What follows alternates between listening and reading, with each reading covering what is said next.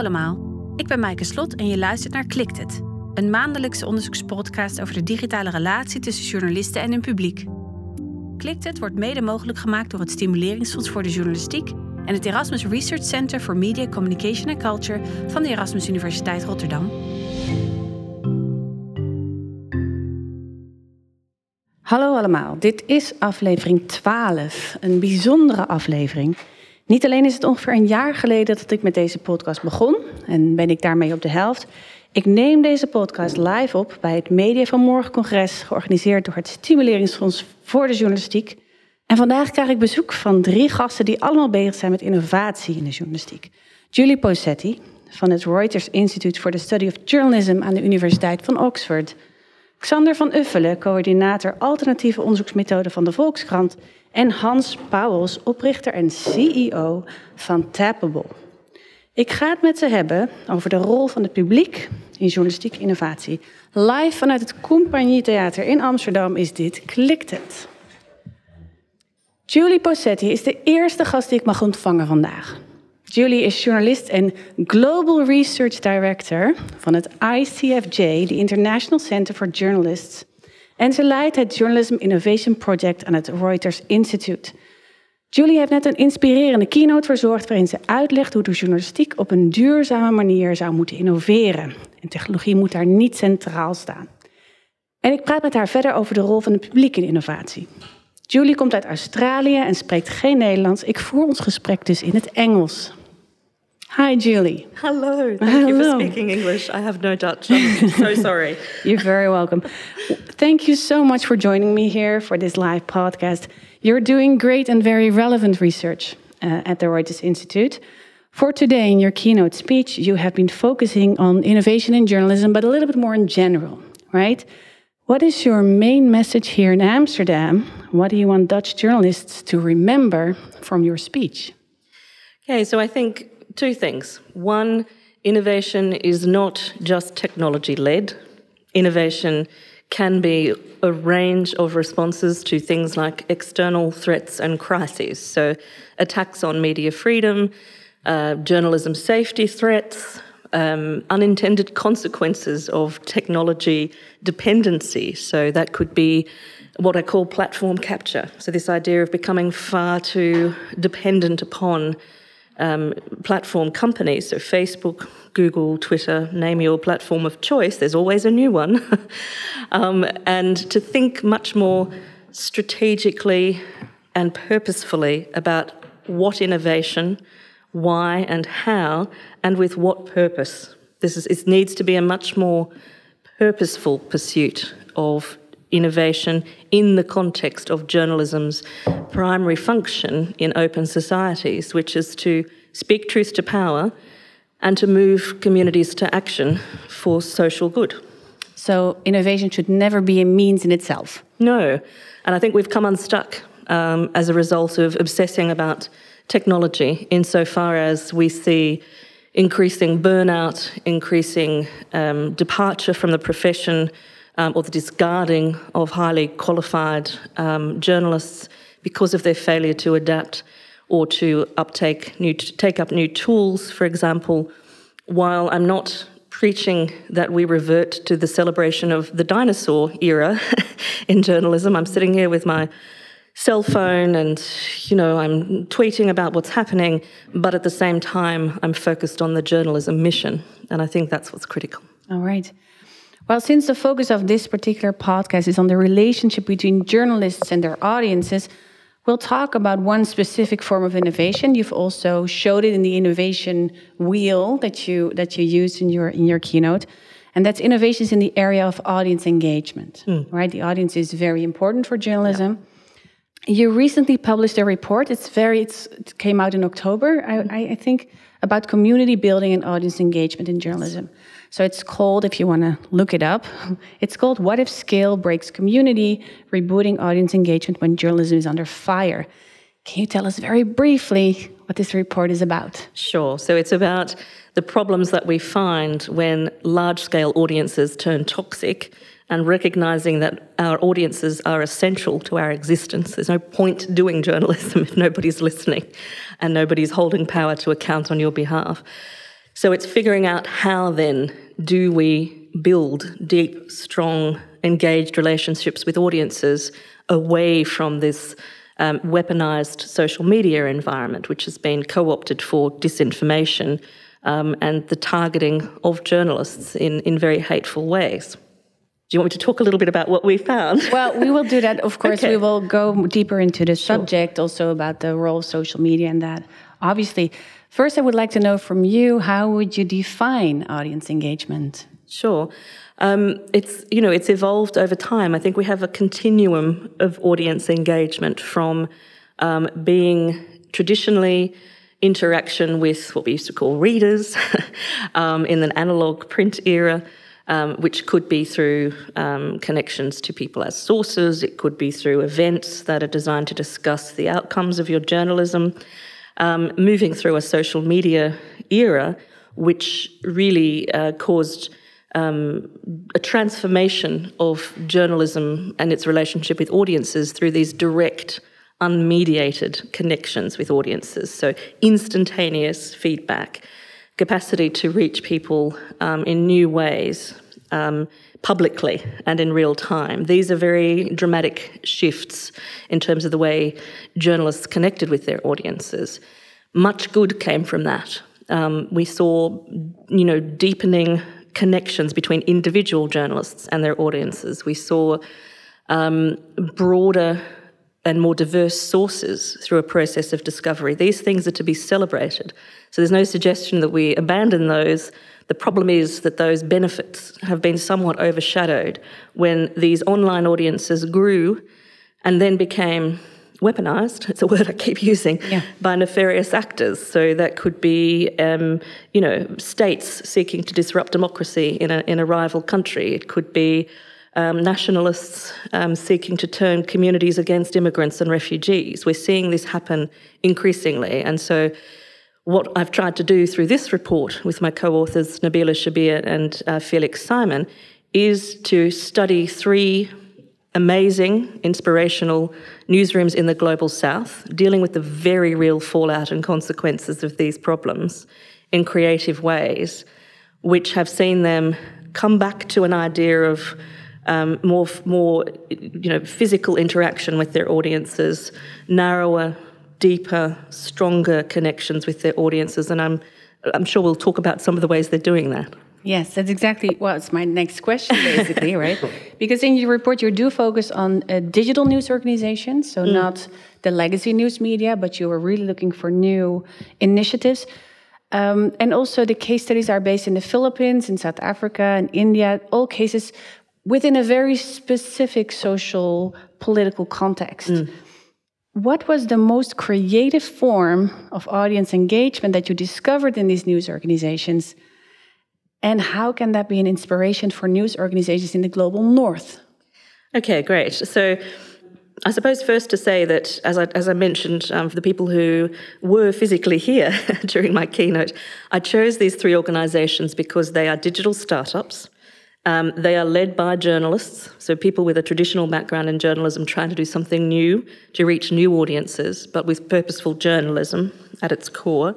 In societies that have become destabilized democracies, where some of the biggest, uh, most existential crises, well beyond you know, digital disruption and business model crisis. These are, you know, attacks on journalists, physical and, and digital. These are um, attempts to, you know, shut down news organizations. Um, these are very serious threats. And these are what I call canary in the coal mine examples of international journalism. What Maria Ressa and others have said, Maria Ressa being the executive editor and founder and CEO of Rappler, which is one of the three news organizations based in the Philippines, is that these threats are moving from the global south to the global north. And we can certainly see that um, with, with reference to, say, Brexit and the US election, and what we know now about the. Uh, the disruptions happening in the Philippines being essentially like a trial run for what ultimately occurred in some of those uh, other places. So, what for me is most original and inspiring about the Rappler case study is that a, so- a platform uh, born. So it started as a Facebook page, Rappler, called move.ph, which meant Move Philippines. And it was a very altruistic notion of bringing Philippines communities together to effect social change in the interests of poverty alleviation, you know, better response to disasters, and all manner of um, you know positive ways of using the power that social platforms enabled for organizing communities and you know distributing knowledge. This was this very kind of you know uh, optimistic um, approach that they took that was utterly turned on its head by the arrival of the Duterte government, where these partnerships came unstuck and where then Rappler became an enemy of the state, using quote marks, um, which is a familiar term to US journalists as yes. well. Um, and they then had audiences turning on them. They're largely female uh, staff, female led news organisation, and they had um, the most brutal, vicious attacks threats of rape, threats of murder. They had digital security uh, attacks, manipulation of their, their website, and so on. And what they did in response was go back to their most loyal audiences and figure out how do they reinforce um, both the quality journalism and the relationship with the audience that would allow them to continue doing what they were doing. So this led to more events. It led to uh, membership as a, as, a, as a model that they're trialing, which is you know much much sort of tighter knit group of, um, of, of, audience members. Um, it also led to campaigns to fund the legal defence of Rappler as it came under increased uh, legal attack sponsored by the state. Um, but also, they used investigative journalism as a, as a tool for exposing the kind of state connected disinformation campaigns that they were seeing online and this was quite original it caused the you know the attacks to increase but it also delivered exceptionally um, important stories in you, you, know using technology. They they have a tera, over a terabyte of data that they collected in what they call a Shark Tank, which is their database that allows them to map the way these disinformation networks are connected and that enables them to show to their um, audiences uh, what's happening. So that's one example. Um, at the Daily Maverick, uh, we, we threw around words while I was embedded there like retrovation um, and slowvation. so, you know, thinking about mm-hmm. innovation, going back to, to what it means to do journalism and what the purpose of journalism is, as in and of itself being an innovative concept when we're so obsessed with the shiny things. Um, so, what they have done is an incredibly successful approach to membership. They've grown their audience over the past year 11 fold, and they've done this through a membership program that is tiered. So the poorest South African can contribute the most minimal amount and have access to premium content, if you like. But the ones who can afford to pay more are paying more to ensure that there's a sort of more democratic access through this membership model. So it, it mm-hmm. beats subscription in that regard. And they have events as well, but the loyalty that they find within these communities that supports the independent critical journalism they're doing was was very inspiring. And at the Quint, looking at the way they have used networks of audiences to aid them in disinformation detection and um, you know combating misinformation is is quite um, useful as as a technique for export to the West. Um, so, you know, collaborative um, journalism with audiences that helps alert communities to fakery um, and disinformation. Um, and also citizen journalism projects that have real purpose, where they are training, you know, communities to report on issues in their local settings. So, one example was, you know, a town garbage dump that was um, such a such a disaster um, and through this citizen reporting explaining what the fallout was for the community in terms of health risks and so on, that dump was cleaned up by the local authorities. So they're very practical kind of examples. Um, and I'll leave it there. There's lots more to unpack. so I asked for one example, but you have many. I give you too many, but I can't stop talking now. but I do think that the, the, the central issue there is to really think as an organization who is my most valuable audience and how can we serve that audience the best and how can we have a relationship yes relationship is way, key yeah the best way possible Now, social media. Let's let's address that a little bit. We're almost out of time for for for our talk here, but I do want to to talk to you a little bit about that. Social media have played an important part in providing audiences the tools to become active and to become engaged. And as you also say in your examples, also news organizations have used that a lot. But you illustrate very well in your report that there can also be a lot of challenges facing news organizations when they use social media and technologies like this. Um, you speak about cases where audience engagement is actually unwanted and when it leads to dangerous situations. So it actually has, can have very severe consequences. What role should uh, social media play in audience engagement projects? How should news organizations relate to social media then? Because they are there. Yeah. So I think it goes from being social media dependent to social media empowered and to thinking about the ways in which social media can be less about big public exchanges, you know, in open platforms, and how you might narrow that scope to, um, you know, semi-closed environments online. So um, at Daily Maverick, part of the membership deal is participation in open in, in comments within the membership community, which is a safer way to do uh, audience engagement. If we're talking about platform-based um, social engagement, then uh, thinking about um, you know if we want to use Facebook potentially Facebook Messenger. Um, although I don't think it's the panacea that Facebook suggests it is to the problem with their platform mm. as a whole. Um, it could involve, um, you know, other other kind of back channel um, within the social media space. So messaging apps is, is one option, more broadly speaking. Um, but to think about uh, the ways in which you know you can access communities and harness the power of collaboration without exposing you, your audiences, and your sources to the risks that we outlined. You know, in particularly you know, threats of violence and, you know, the pylons that, um, that cause people to withdraw from participation altogether, which is the worst outcome. Mm-hmm. All right, so we have to find a way to, to actually use them. Yes. And we can better focus on small than on large scale reach through yeah. social media. And being mindful at all times about the issues like security. Um, if you're inviting audiences to discuss sensitive topics, um, even in closed environments like Facebook Messenger, where there is no end-to-end encryption, you know, you're exposing people potentially to risk. So there's an increased, I think, responsibility and much more critical thinking needs to go into when we bring people in and we ask them to share things, you know, what, what the risks are for them as well as us. Yeah. Last question, shortly. What advice would you give Dutch news organizations if they want to engage their audiences better? Um, go, go back to this idea of, um, of human interaction. It's not, it's not just about which app you use, it's about the people you're interacting with. Um, to bring them into, you know, the process of explaining the journalism that you're doing. You know, increased transparency, we know it's linked to trust, and that's critical.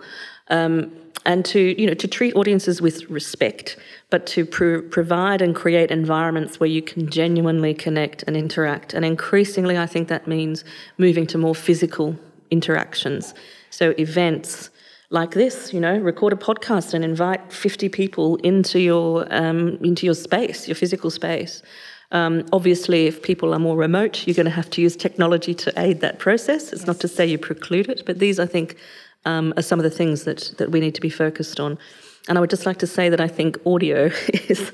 Um, I come from a public broadcasting background, and I think that you know podcasting is a genuine, um, you know, it's an analog era thing that's rebooted for a digital era. That is the idea of connecting to people through voice. There's an intimacy um, and a familiarity about podcasting that I think news organizations could um, even more effectively embrace as a way of connecting with their audiences, as I'm speaking to you in your earphones at the moment. Yes, you sound very close.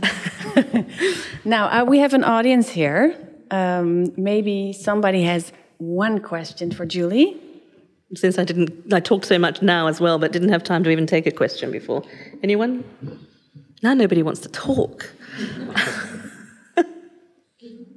Ah, there's one question.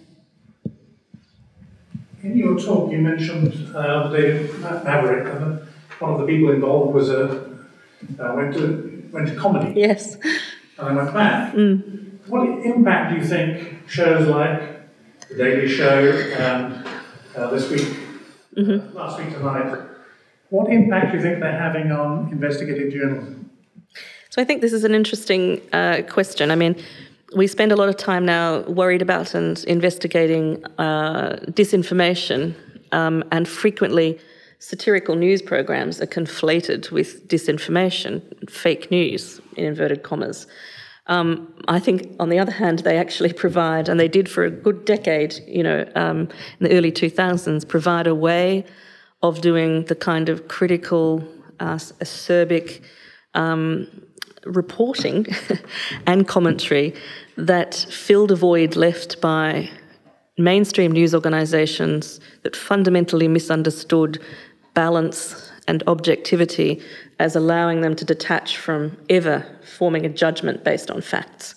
And so I think we had to rely for a period on satirical news people, you know, John Oliver and, um, and, and the others, as a way of reminding journalism what it meant to be critical and independent and fierce.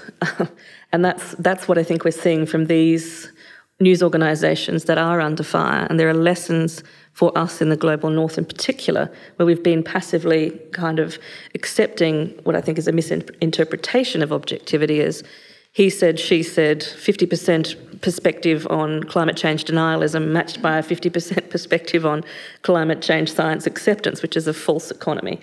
Um, so I think I think that one of the ways we could think innovatively about what we do in response to this is take some cues from from you know the, the, sort of satirical approaches to journalism. Why were they so popular? Because they were speaking truth to power in a very engaging way, um, and I think there's there's lessons to be learned there. All right, Julie, thank you so much for sharing. Thank you uh, for having me. Your knowledge here with us today. Um, we hope that we can speak to you further uh, during the conference, maybe during yes. the drinks. Yes, that would be that would be lovely. Um, and just to say, talking is important to each other, not just me talking talking at you. Um, but yes, thanks for doing this. It's it's been lovely to be here. Wonderful. Xander, you're my second guest today. Uh, I'm going to switch to Dutch again because that's a language that you do master. Sorry, um, Welkom bij Klikt het, Xander. Fijn dat je wil aanschuiven vandaag. Jij bent hier op het congres om iets te vertellen over het Open Redactieproject. En dat coördineer jij bij de Volkskrant. Kan je iets meer vertellen over dit project? Het is een project waarin we kijken hoe we lezers beter kunnen betrekken bij de, bij de keuze van de artikelen die we maken. Uh, met ook als doel dat de journalistiek daardoor ook weer beter door wordt, doordat we zeg maar een betere keuze maken. Uh, om een voorbeeld te noemen, we hebben heel veel geschreven over stikstof de afgelopen periode. Uh, veel over boeren bijvoorbeeld. En toen zaten we op een gegeven moment, hadden we de vraag van ja, wat zouden de lezers nog meer willen weten? En toen hebben we die vragen gesteld aan een nu geselecteerde groep van, van 500 lezers. En konden ze kiezen, wil je meer weten over, over, de, over de boeren, meer weten over de snelwegen, uh, misschien meer over de natuur, misschien meer over de industrie, over de huizen, over de politiek, over de rechters, over Europa. Nou, een hele waslijst aan, uh, aan mogelijkheden. Ehm, en, en, de lezer van de Volkskrant die zeg maar meedeed aan dit uh, project, meedoet aan dit project, die kruiste massaal het woord natuur aan. En als je er wat langer over nadenkt, dan, dan snap je dat misschien ook wel, hè, dat, dat, dat lezers van de Volkskrant wat meer over de natuur willen lezen. Maar wij zaten als redacteuren met z'n allen achter die boeren aan te rennen die daar op het Malieveld stonden. En weer een reportage over een boer. En hoe zat het ook alweer precies? Dat je eigenlijk vergeet, wacht eens even, we moeten wat uitzoomen en we moeten naar naar de natuur gaan. Het aardige is dat een redacteur is vervolgens naar een, een, een, heidegebied ergens in het oosten van Nederland gegaan, wat bedreigd wordt door, door de stikstof en waar de vlindertjes het zwaar hebben. Um, en, en, en heeft eigenlijk beschreven wat daar de gevolgen zijn van het stikstofbeleid. En ja, dat artikel werd op de website van de Volkskrant enorm gelezen. Dus het, het bleek dus ook nog weer echt te voldoen aan, aan de behoeften. Ja. En, uh, die methodiek, de journalist heeft een onderwerp, twijfelt een beetje, wat gaan we doen, wat missen we nog, wat zijn misschien de blinde vlekken. Dan gaan we in contact treden met, met, met de lezers en die kunnen ons dan waar mogelijk bijsturen. Was er een specifieke aanleiding om zo'n project te beginnen? Nou, de, de, de, aanleiding is, is natuurlijk uh, uh, dat, dat, dat je als krant al wat langer aan het nadenken bent over hoe kan je nog wat, wat meer betrokkenheid bij je lezers krijgen. Kijk, de lezer van zeg pak een beet 50 jaar en ouder, die heeft de Volkskrant op papier in de bus. Uh, en dat straalt ook een bepaald gevoel uit. Uh, ik ben de Volkskrantlezer en ik hoor bij een bepaalde groep. de wat meer jongere lezer, die ook, ook vooral digitaal actief is, die heeft wat minder gevoel bij, bij, bij de krant. En ja, wij zijn eigenlijk aan het nadenken over hoe kan je eigenlijk de betrokkenheid van de digitale, wat meer jongere lezer, toch wat meer vergroten. Zodat je, dat je zeg maar, ja, toch, toch een soort community gevoel kan creëren. Uh, ja, met die vraag, eigenlijk een hele brede vraag, zonder dat we precies wisten welke kant op gingen, zijn we naar de Accelerator gestapt en zijn we gaan nadenken en gaan, gaan uitproberen. Ja, en jij focust je binnen het project dus vooral op de groep lezers van de Volkskrant die misschien niet de boventoon willen voeren in debatten, in commentaar leveren, maar die misschien wel mee willen denken met jullie?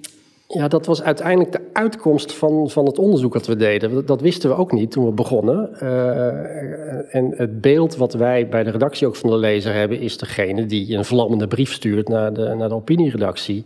Uh, of, of woedend opbelt of op Twitter voor de allerlaatste keer de journalist nog eens een keer de maat neemt. Dat is het beeld wat we van de lezer hebben. Iemand die heel uh, zelfbewust, vol met meningen zit, kritisch ook. maar als je de lezer zelf gaat bevragen, we hebben gesprekken gevoerd, we hebben ook wat enquêtes gehouden, dan, dan is die groep is relatief klein, 10, 20 procent misschien. Terwijl 80 tot 90 procent van de lezer eigenlijk ja, veel bescheidener is. En ja, met vragen zit, uh, ook wel opkijkt tegen, tegen de Volkskrant als merk. Maar er wel betrokken bij wil blijven. En, en wel soms een vraag heeft van hoe kan ik bij de Volkskrant komen? Uh, en ondertussen wel ziet dat er op Twitter iemand aan het schreeuwen is. En denkt van, hè, wat is dat nou eigenlijk? En, en daar, gaat, daar gaat al de aandacht weer naar uit. En ik heb eigenlijk ook wat. En, en hoe kan ik met mijn met mijn vraag of met mijn wens terecht bij de krant. Dus uh, ja, dat was eigenlijk een, toch wel een soort eh, eye-opener voor ons. Van wacht eens even, we moeten niet alleen maar eh, kijken naar mensen die, die graag met naam en toenaam wat willen zeggen. Uh, voor, voor, voor hun is er vaak al veel, zijn er al veel mogelijkheden. Maar juist ook om te kijken en te luisteren naar de, ja, de stilzwijgende lezer, zoals we hem gedoopt hebben. Ja, het stille publiek eigenlijk. Ja. Maar waarom is dat nou zo belangrijk om ook die mensen te betrekken? Nou ja, puur omvang alleen al. Hè? Dus uh, 80% van de lezer is waarschijnlijk zo. Dus die zijn gewoon, gewoon in getalsmatige zin eigenlijk heel belangrijk. En, en die moeten ook bediend worden, denken wij. En ja, die, die moeten zeg maar tevreden zijn, of meer tevreden worden over, over de diensten en en de artikelen die we schrijven. Je hebt gezegd dat jullie doen dat nu vooral door middel van een enquête die ze dan krijgen, of, specifieke vragen die ze krijgen over de onderwerpen die jullie dan bespreken. Um, speelt het publiek ook nog een specifieke rol in de verdere ontwikkeling van de open redactie? Uh, we zitten nu echt nog heel erg in een testfase. Dus we hebben nu met een, met een groep van 500 zeg maar, zijn we aan het uitproberen wat, wat goed werkt en wat minder goed werkt. We zijn van plan om dat uh, in het begin van het nieuwe jaar zeg maar, voor een groter publiek toegankelijk te maken. En dan gaan we vervolgens ook andere dingen uitproberen. De, de medegast had het over live events, om dat bijvoorbeeld te organiseren. Ja, dat is een manier om te kijken of je lezers meer kan betrekken. Uh, je kan met, met chats kan je misschien meer dingen, dingen doen. Je kan inderdaad een podcast organiseren met het publiek erbij. Er zijn natuurlijk allerlei mogelijkheden die wij nu op dit moment nog niet hebben onderzocht. We hebben nu heel erg gefocust op van, hoe kunnen we uh, zeg maar een manier vinden dat we best wel een grote groep lezers daarmee in contact kunnen komen en laten meedenken met, uh, met de keuzes die we maken. Ja, dus jullie exper experimenteren in dit project heel erg. Ja. Um, hoe vind je de balans tussen het luisteren naar wat je publiek wil en ook onafhankelijk blijven als nieuwsorganisatie? Het mooie is dat het, het, eerste wat lezers zeggen is: pas op, hè? Pas op dat je niet uh, slachtoffer wordt van de lobby of dat je dat je, je, regie uit handen geeft. Uh, toen wij experimenteerden, uh, toen hebben we eventjes op Facebook ook een advertentie geplaatst en gelijk de, de fractievoorzitter van de Partij van de Dieren die pakte dat beet en zei van ja, ja, je kan tegen de Volkskrant zeggen dat ze meer over dieren willen schrijven. Mm -hmm. ja, dat willen we natuurlijk niet. Hè. Dus, Daar dat artikel over vlinders. Je, je, hebt me door, je hebt me door. Uh, dus dus dat, is, dat is een risico waar, waar lezers zelf altijd al mee komen. Um, uh, je hebt privacy issues. Er zijn best wel een paar risico's die aan dit, aan dit project verbonden zitten. Dus daar zijn we ons wel van bewust. Um, ik denk dat het heel belangrijk is dat je alleen kijkt naar de lezer die abonnee is. Hè. Dus alleen ingelogde abonnees uh, mogen of kunnen meedoen met, met dit systeem. Zodat je bijvoorbeeld geen slachtoffer wordt van een, van een stemmingscampagne van geen stijl. Um, maar het is ook heel belangrijk dat de redacteuren natuurlijk de regie hebben. En dat, dat, dat de redacteuren nadenken over de vragen die hij of zij hebben. Um, dus het is niet maar een u vraagt, wij draaien principe. Van uh, als u mailt, dan, dan doen we het. Nee, het, het, het, zijn zeg maar de vragen waar, waar de redactie mee, mee zit. Waarbij we dan de hulp inschakelen van, uh, van lezers. Een, onderwerp als Brexit bijvoorbeeld. Weet je, er wordt heel veel over geschreven. Dus de redacteuren weten daar ook al zelf heel veel van. En dan is het soms wel goed om er even na te denken. Waar staat de lezer nou precies? Is die nog helemaal mee en kent hij de laatste details of moeten we toch een paar stappen terugzetten? Of uh, heeft hij het helemaal gehad en wilde juist een reportage uit een, uit een, uit een ander gebied in, in Groot-Brittannië, hoe het daar bijvoorbeeld speelt? Dus het, uh, de redacteur kiest het onderwerp, zet ook het, het, veld neer waarover mensen ook kunnen meepraten. En op basis van die input kiezen wij dan vervolgens weer welke verhalen we maken. En de verhalen zelf, hè, als, als die vlinder op dat heidegebied, als die het nou geweldig gaat en, en één één goed, dan schrijven we dat ook op. Hè. Dus het is niet zo dat ze kunnen bepalen wat de uitkomst van, van een artikel is. Ja, dus het gaat meer om de invalshoek of de vorm die je, die je kiest. Ja, invalshoek, vorm, thematiek, uh, vragen waar mensen mee zitten. Um, ja. Journalisten hebben het enorm druk. Dat hoorden we net ook van uh, René van Santen, voorzitter van het Stimuleringsfonds. Uh, zeker de afgelopen jaren zijn er allemaal taken toegevoegd aan hun werkpakket. Ze moeten ook video's maken en, en, en foto's. Naast dat ze verhalen moeten schrijven, dan moeten ze op sociale media met hun publiek in, in discussie. Hoe verkoop jij je project aan je collega's? Het, interessante is natuurlijk dat, dat je denkt in eerste instantie alleen maar aan de, aan, aan de lezer. Hè, van wil die meedoen? En die was dol enthousiast. Maar daarna is de tweede stap, uh, heeft de redactie daar ook, uh, ook zin in? Um, ja, dat is ook een geleidelijk proces waarbij we natuurlijk met mensen overleggen en praten. En ook gaan uitproberen. En het, het, mooie natuurlijk is dat we nu een paar voorbeelden hebben waarbij er artikelen verschenen zijn op basis van input van lezers, die, ja, waarvan de redacteuren die dat geschreven hebben ook zelf zeggen, ja, hey, leuk, leuk dat we dat gedaan hebben. En uh, hey, verrassend dat dat ook gewoon zo goed gelezen wordt. En uh, god, dat is een onderwerp waar ik eigenlijk niet over had nagedacht.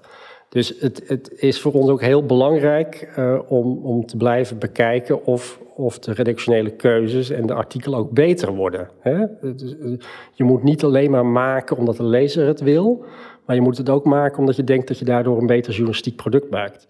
En ja, als, als dat duidelijk wordt en we dat kunnen duidelijk maken aan, aan al onze collega's, dan uh, heb ik er heel veel vertrouwen in. Ja, dus je moet ook de impact laten zien van je experiment. Zeker. Je, je zei al eerder van we hebben ook een genuanceerder beeld gekregen eigenlijk van ons publiek. Dat is, zijn niet per se de, de kritische Twitter-schreeuwers. Maar dat zijn heel veel mensen die met vragen zitten of toch wel ergens over willen nadenken.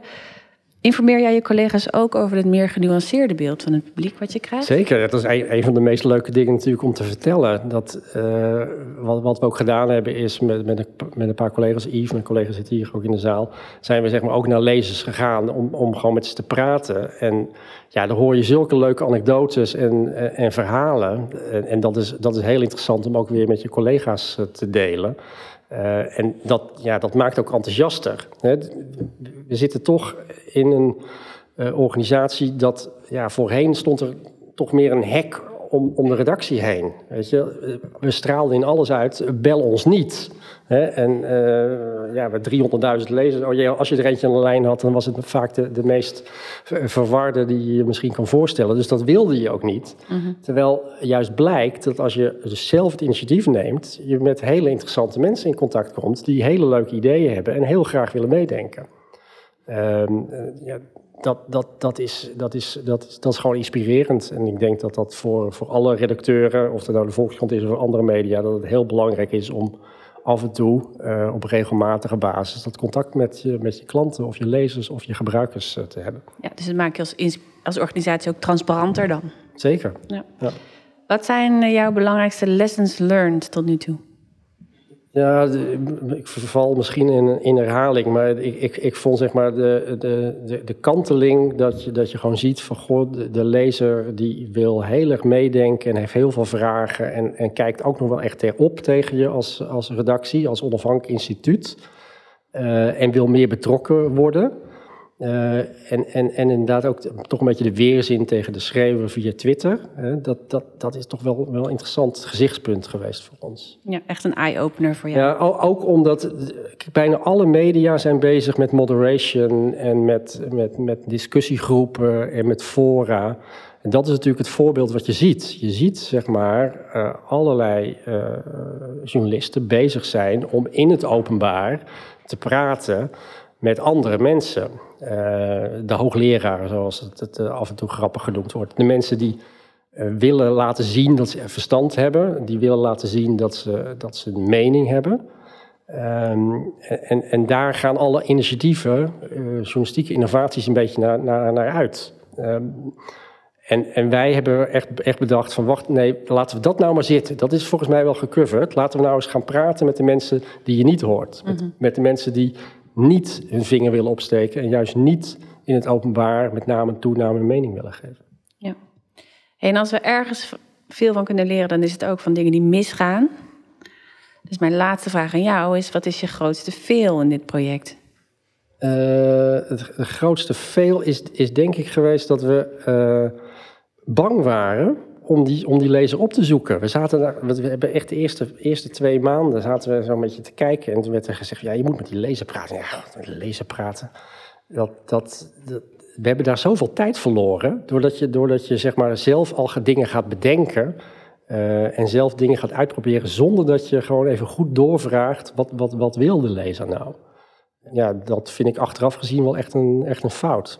Daar, uh, ik denk dat we dat ook wel, wel behoorlijk uh, hardhandig geleerd hebben. Van ja, als je, als je niet luistert naar wat, wat hij of zij wil, dan kan je ook niet maken wat hij of zij wil. Ja, dus je had eigenlijk eerder die, die relatie willen aangaan met die lezer. Ja, ja. Oké. Okay. Xander, dank je wel dat je dit met ons hebt willen delen. Nog veel succes met het project. Sure. We zijn heel benieuwd naar de uitkomsten. En ik ga uh, nog heel even naar het publiek. Is er nog een vraag voor Xander? Daar is een vraag. Uh, ik ben Helene Pronk van AT5. Hoi. En wij willen ook graag een AT5-panel opzetten. En je ja. vertelt over die 500 mensen. Hoe begin je daarmee? En zorg je dat je ook een afspiegeling bent van wat je wilt zijn? Ja, we hebben, we hebben het niet allemaal statistisch zitten testen of het uh, de afspiegeling is. We hebben, wat we gewoon gedaan hebben is op onze website uh, een inschrijving geopend voor ingelogde abonnees. Wil je meedoen? Met een, met een korte vraag. En, en dat was ook voor ons om te, bekijken, eigenlijk te kijken of er behoefte aan was.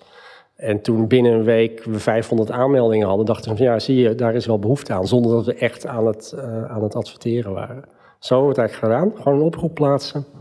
Uh, en ze komen naar je toe. Het is veel simpeler dan je denkt. Ja, gewoon beginnen dus. Ik ha is het een korte vraag? Ja. Hele korte vraag nog. Um, ja, hoe voorkom je dan dat die eerste 500 niet gewoon de mensen zijn die altijd al reageerden, bijvoorbeeld ook op Twitter? Heb je daar een beeld bij? Of nou, wat, is dat wat, wij, een grotere groep? Dat, dat viel dus heel erg mee, omdat we er wel gecheckt hebben en gekeken wat, wat, wat de groep was, ook qua leeftijd en qua afkomst en dergelijke. Uh, en, en, dat was heel gevarieerd. En, um, en daar hebben we ook zeg maar, de gesprekken mee gevoerd, um, waardoor je eigenlijk er, ervoer van nee, dit zijn juist niet de twitteraars. Hè. Dit was gewoon de leraar biologie die, uh, die, die wel opkijkt naar de hoogleraar die wat over DNA weet.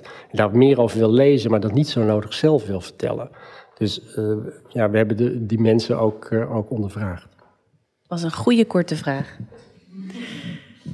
Xander, nogmaals hartelijk dank. Ik ga verder met de derde gast en de laatste gast van vandaag. Dat is Hans Pauwels. Hallo Hans. Hallo. Wat leuk dat je er bent. Dank je. En wat goed dat je ons wat meer wil vertellen over Tappable. Want voor de mensen die nog niet weten wat het is, kan je even heel kort vertellen wat het is en hoe het werkt. Ja, heel simpel is Tappable eigenlijk een, een digitale tool, een digitaal werktuig, dat je toelaat om websites te bouwen die er um, net zo uitzien als uh, Instagram stories. Maar omdat het dus eigenlijk, de, de, de content is storified, hè, is maar het zijn websites, dus dat betekent dat ze eigenlijk zoekbaar zijn, uh, linkbaar en deelbaar op het web. Dus dat je eigenlijk je content kan um, naar buiten brengen zonder dat uh, heel concreet Facebook je gaat zeggen uh, wie het te zien krijgt en voor hoe lang. Ah, dus het is ook om minder afhankelijk te worden van sociale media. Inderdaad, ja.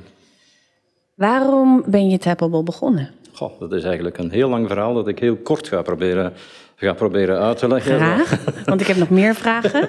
ja, dus uh, wij hebben ook twee andere producten. We zijn ook actief in de fintech, in, uh, meer bepaald in emerging markets. Dus wij doen daar aan, aan, aan het opbouwen, het verbeteren van financial capabilities. We hebben twee producten in Kenia. Uh, en als je de demografie van Kenia bekijkt, dan zie je dat dat een perfecte Gauss-curve is. Met de bovenkant van de Gauss-curve, uh, de median age, die is dan net onder de 18 jaar.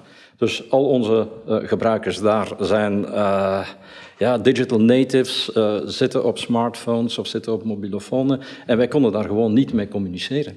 Dus we hebben daar met alle macht aan geprobeerd om onze content daaraan kwijt te raken. Dat lukte niet tot wanneer we zijn begonnen met een nieuwe experimentele technologie van Google, die eigenlijk AMP Stories heet. En op een keer uh, was, het, uh, ja, was het vertrokken. En dan uh, hadden we één probleem, dat we elke story um, hard, moesten hard coden. En dat was ongeveer vijf dagen werk. dus dat is niet scalable, dus zijn we eigenlijk de tool gaan beginnen bouwen. Eens we daarmee begonnen waren, kregen we, werd dat opgepikt door mediabedrijven die zeiden van, hé, hey, hier zijn we ook in geïnteresseerd. Zo hebben we het eigenlijk een beetje als een spin-off van onze activiteiten van, in, in Afrika gedaan. Aha, dus heel kort, wat voor, voor wat voor problemen is Tappable de oplossing? Uh, eigenlijk is Steppable de oplossing voor, voor het probleem dat mensen eigenlijk momenteel altijd on the go zijn en eigenlijk de meeste content uh, gaan lezen op een smartphone. Um, als je dat ziet in, in, in emerging markets, is dat 98% van het internet access komt van smartphones. En hier gaan we er ook naartoe, meer en meer. En is een probleem ook dat nieuwsorganisaties te afhankelijk zijn van sociale media? Ik denk dat ze. Nee, ja en nee. Ze zijn, natuurlijk moeten sociale media ook gebruikt worden om je content naar, naar buiten te brengen. Om ook, om ook advertising te doen en dergelijke langs sociale media. Om dat ook bekend te maken wat je aan het doen bent. Uh, maar um, ik vind dat je niet alles via sociaal, langs sociale media mag doen. Want dan bouw je een barrier tussen jou en jouw gebruiker, jouw klant, jouw lezer, jouw audience. Dus als we het kort samenvatten, is Tappable vooral gestart vanuit een praktisch uh, probleem. Ja. Praktisch oogpunt gericht op gebruikers. Nou, Tappable is dus een tool, vooral, ja. die gebruikt kan worden om gebruikers een betere ervaring te geven en meer te betrekken bij journalistieke verhalen en dan vooral de jongere nieuwsgebruikers. Wat zijn nu goede voorbeelden van verhalen die met Tappable beter verteld kunnen worden? Goh, je kan er eigenlijk uh, als je even kijkt naar de New York uh, Library, uh, heeft een aantal, een aantal ganse romans Storyfied als een story gebracht. Maar dat is voor ons eigenlijk niet het juiste. het lukt, we hebben er behoorlijk veel, um, veel succes mee eigenlijk. Maar eigenlijk moet er een heel deel visueel bij zijn. En als je ziet dat de Pulitzer Prize van 2019 is gewonnen door Lorenzo Tugnoli voor de Washington Post. En dat was met een story over de hongersnood in, in Jemen. Dus het is een zeer visu een krachtig visueel medium, waar je dus ook nog een heel krachtige message kan aan, aan, aan toevoegen. En als je het bekijkt dat eigenlijk de mens uh, veel makkelijker een visueel beeld opneemt en verwerkt dan een gelezen tekst, dan uh, als je het zeer goed doet, is het ongelooflijk krachtig. Ja, dus verhalen met een hele sterke visuele component. Denk ik wel. Ja. En een duidelijke boodschap. En een duidelijke boodschap.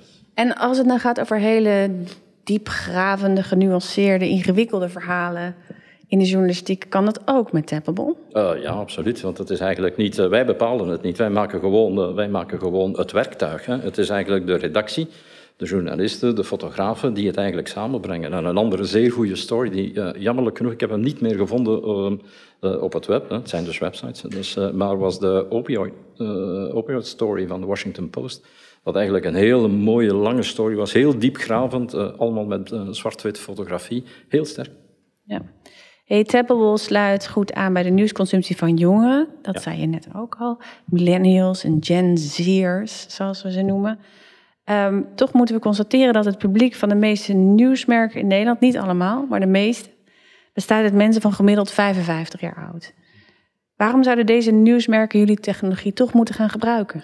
Het is een beetje een ambiguë vraag, want um, is het, uh, zijn de gebruikers zo oud omdat er eigenlijk de nieuwe, nieuwere formaten niet aangeboden worden? Uh, wij hebben duidelijk gezien dat, wat je, dat de gebruikers die je probeert te bereiken met heel veel tekst, en die voornamelijk eigenlijk een, alles wat ze doen op, op, op een smartphone, dat dat gewoonweg niet gaat, tenzij dat je het formaat aanpast. Dus ik denk dat je de jongeren, en, en eh, als je kijkt wereldwijd zitten we toch met meer dan 50% millennials en Gen Z'ers, dus die zijn gewend aan die formaten. Dus ik denk dat je dat echt dat soort formaten ook moet gaan aanbieden, maar dan wel met kwalitatieve inhoud. Dus juist meer traditionele nieuwsmerken zouden dit ook moeten gaan Absoluut, ik denk van wel, ja. ja. Um, jullie ontwikkelen vooral de technologie.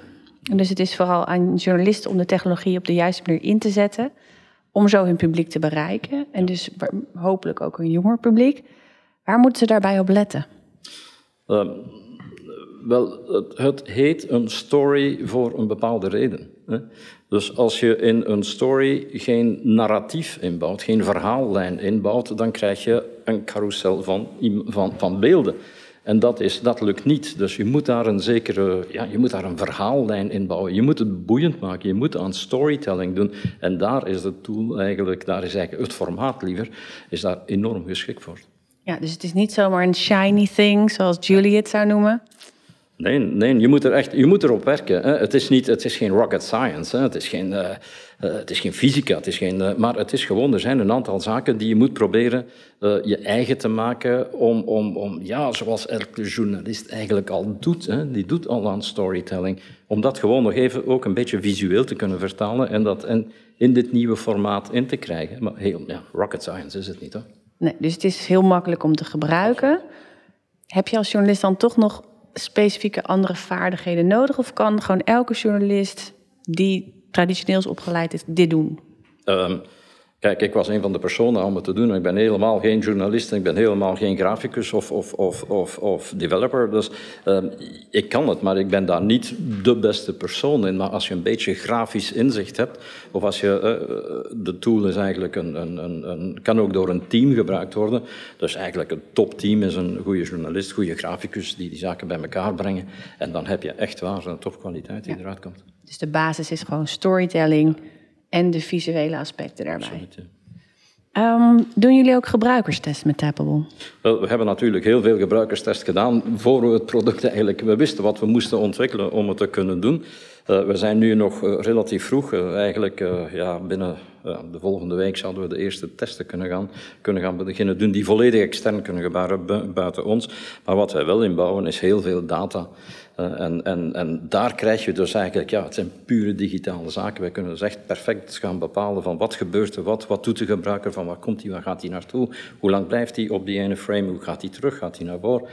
En dat is, uh, dat is ook informatie die wij onmiddellijk, en ik hoorde het uh, Xander net ook zeggen, is eigenlijk dat meedelen aan de, aan de makers van de story is enorm krachtig. Want als je dat kunt gaan meedelen, dat je eigenlijk, kijk, dit is wat er gebeurt, dit is de, je krijgt onmiddellijke feedback van wat er gebeurt, die kan je dan ook nog gaan aanpassen als je ziet dat dat niet zo goed gebeurt. Dus um, ja, dat is eigenlijk toch wel de data die we willen gaan meedelen. Ja, ja data is natuurlijk interessant. Hè? Dus jullie verzamelen gebruikersdata. Nu hebben we het in mijn podcast al verschillende keren besproken in eerdere uh, afleveringen. Uh, dat alleen kliks natuurlijk niet zo heel veel zeggen over de betrokkenheid van het publiek bij de journalistiek. Dus kan je nog iets meer inzicht geven in wat die data die Tappable dan uh, verzamelt ons kan vertellen, wat gewone metrics niet kunnen?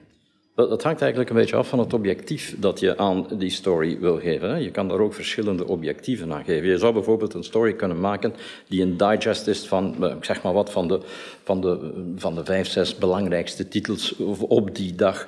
Wat je dan wil, is dat eigenlijk jouw gebruiker zo snel mogelijk doorklikt. Dan hoeft hij niet tot het einde te gaan. Als je natuurlijk een zeer uitgebreide journalistieke, diepgaande story hebt, dan is eigenlijk wel wat het meeste bepaalt of je slaagt of niet, de completion rate. Hoe ver gaat die gebruiker? Gaat die tot 80, 90 procent van de story?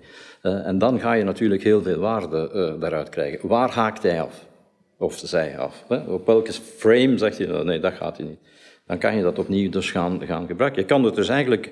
Je ziet de, de, de, de actie en de reactie van de gebruiker vrijwel onmiddellijk. En dat moet je dan eigenlijk gaan proberen aan te passen en te kijken van... Hoe, waarom gebeurt dit hier? Dat is natuurlijk iets dat wij niet kunnen bepalen. Uh, dus wij, wij maken de content niet. Het is nog altijd het, uh, het mediabedrijf dat de, content, dat de content maakt en die kunnen dat opnieuw gaan aanpassen. Dus dan zou je dus ook per tappable verhaal moeten gaan bepalen als journalist. Wat wil ik hiermee bereiken? Absoluut. Wat is het doel hiervan? En niet gewoon maar, ik maak een verhaal gewoon omdat ik die tool heb, maar echt wat wil ik hiermee ja. doen? Ja. Wat is mijn doel? Wat is in dit project jouw belangrijkste lesson learned?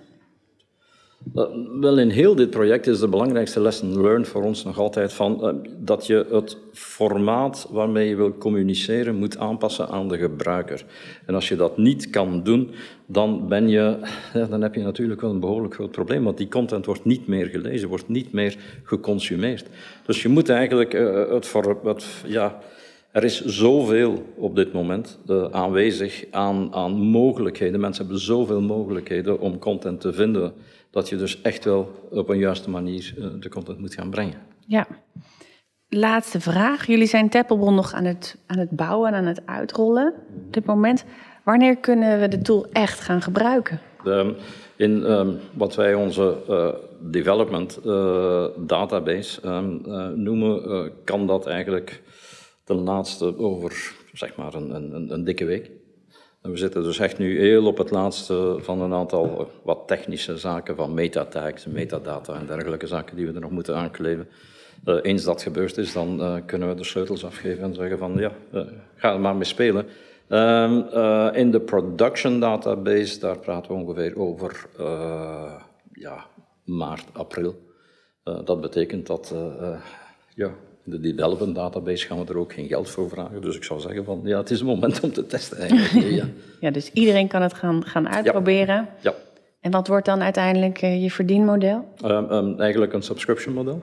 Wij maken het heel eenvoudig, uh, dus dat betekent dat wij ook heel de image rendering, de hosting en de delivery uh, van de content doen wij allemaal in de, de hele backend, nemen we voor onze rekening. Dus het is een maandelijke, maandelijkse subscriptie en in die subscriptie, het is een gestaffelde uh, subscriptie, waarbij eigenlijk ook een, uh, een deel page views inclusief zitten. En dan, zodanig dat het mogelijk is van een, een, een heel lokaal bedrijf, heel lokaal mediabedrijf met zeg maar een paar duizend page views per maand heeft een degelijke prijs. Als je dan 20 miljoen page views per maand zou hebben, uh, dan kan dat ook perfect, maar dan ga je wel wat meer betalen. Ja, dus hoe populairder je verhalen worden, hoe duurder het wordt. Ja, dat is ook een probleem voor ons natuurlijk, want eigenlijk moeten wij met dit soort uh, verhalen, uh, verhalen kunnen viral gaan. En als je een verhaal hebt dat viral gaat, dan wil je dat absoluut dat het viral gaat. En dan kan je dat niet beperken en zeggen zo van, oh, 50.000 page views gaat al een stuk. Ja.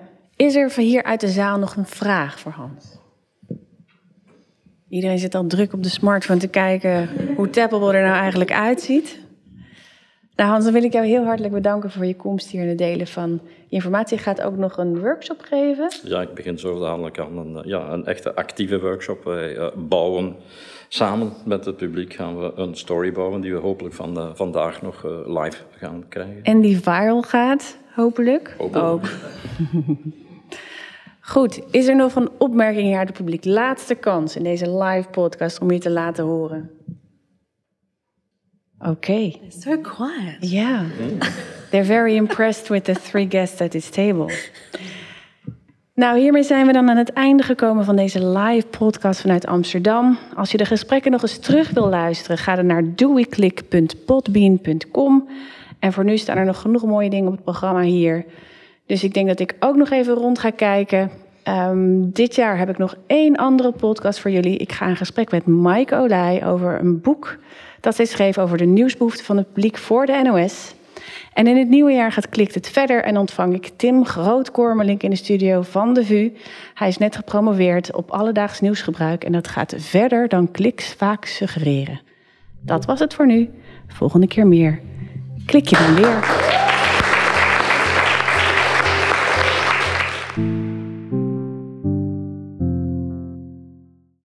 Klikt wordt mede mogelijk gemaakt door het Stimuleringsfonds voor de Journalistiek en het Erasmus Research Center for Media, Communication and Culture aan de Erasmus Universiteit Rotterdam.